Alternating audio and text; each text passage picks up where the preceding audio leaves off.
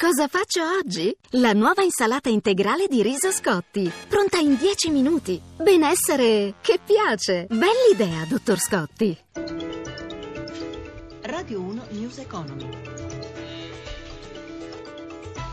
Buongiorno Dana Trebbi, l'economia globale resta fiacca, dice l'Ocse nel, l'Ocse nel Business and Financial Outlook, cruciali le riforme, osserva il segretario generale Gurria, perché dice la politica di allentamento monetario ha raggiunto il suo limite.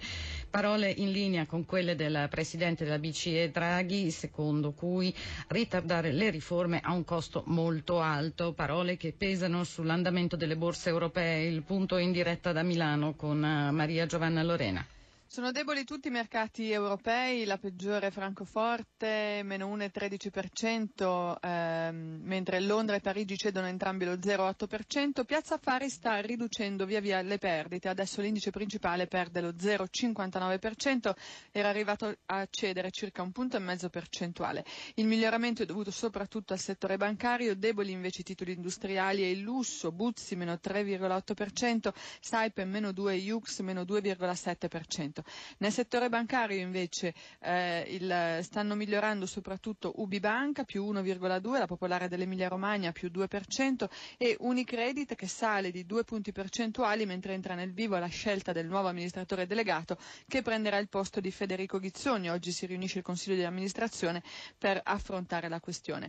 Sul fronte dei titoli di Stato lo spread è sceso a 133 punti base, l'euro eh, si indebolisce leggermente nei confronti del dollaro, 1,1358 1,48 il cambio in questi minuti. Sembra sotto osservazione il prezzo del petrolio in lieve calo, il greggio americano a 51 dollari per barile, il Brent quotato a Londra a 52 dollari e 30. Linea Roma. Grazie Lorena di petrolio, di scenari, di nuovi usi del greggio si parlerà all'assemblea annuale dell'Unione Petrolifera che si terrà a Roma il 22 giugno, come spiega il presidente Claudio Spinaci, intervistato da Gelsomina Testa. Parleremo del ruolo che l'industria petrolifera ha ancora e potrà avere nei prossimi decenni per lo sviluppo del Paese. Ovviamente affronteremo tutti i temi legati alla sfida ambientale e quello che sarà lo scenario più prevedibile per la eh, mobilità del futuro. Faremo questo attraverso una forma di workshop in cui coinvolgeremo operatori del settore, operatori di settori più vicini a questi temi consumatori, eh, istituzioni politici e ovviamente media. Con il petrolio a 50 dollari al barile, quale può essere il vantaggio per la politica energetica italiana? Lo stesso vantaggio che abbiamo già colto nel 2015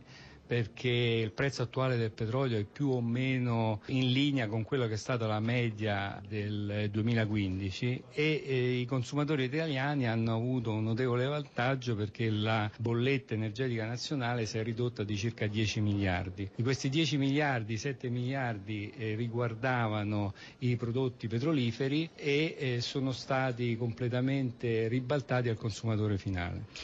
Mercato del lavoro in ripresa nel primo trimestre dell'anno secondo l'Istat, 242.000 occupati in più rispetto al 2015, ma la disoccupazione resta all'11,6% per il nuovo calo degli inattivi tornati alla ricerca di un posto di lavoro. Intanto oggi e domani sciopero di 8 ore dei metalmeccanici di FIOM, FIM e WILM per il rinnovo del contratto. Giuseppe Di Marco ha sentito il segretario confederale della FIM CISL, Marco Bentivogli. Il contratto è stato il 31 dicembre 2015, sono sostanzialmente sette mesi la trattativa iniziata e Federmeccanica è ferma e immobile su una posizione inaccettabile, cioè rinnovare il contratto e difendere il potere d'acquisto solo per il 5% dei lavoratori metalmeccanici. Gli obiettivi che intendete raggiungere con la rimodulazione del contratto sono la garanzia del potere d'acquisto e il miglioramento delle condizioni di lavoro, è così? Certo che sì, il contratto nazionale deve difendere il potere d'acquisto per tutti i lavoratori e deve costruire le condizioni perché si sviluppi la contrattazione aziendale nel territorio. Inoltre chiediamo nuovi diritti come la possibilità di partecipazione alla gestione strategica dell'impresa, un nuovo welfare e soprattutto un nuovo inquadramento professionale. Su queste cose siamo ancora molto distanti e soprattutto quello che è inaccettabile è che Federmeccanica non abbia aperto un negoziato vero. L'agitazione vede unite le tre sigle sindacali. Ma sì, l'intransigenza di Federmeccanica ha ricompattato il fronte sindacale più diviso degli ultimi anni. Dopo otto anni continuiamo a mobilitarci e stavolta ci mobiliteremo insieme, tutti insieme perché è in gioco molto più del contratto nazionale e molto più di un semplice rinnovo. News Economy a cura di Roberto Pippan torna alle 17.32, assistenza Cristina Pini, in regia Antonello Piergentili da Natrebi, buon ascolto. Radio 1 News Economy.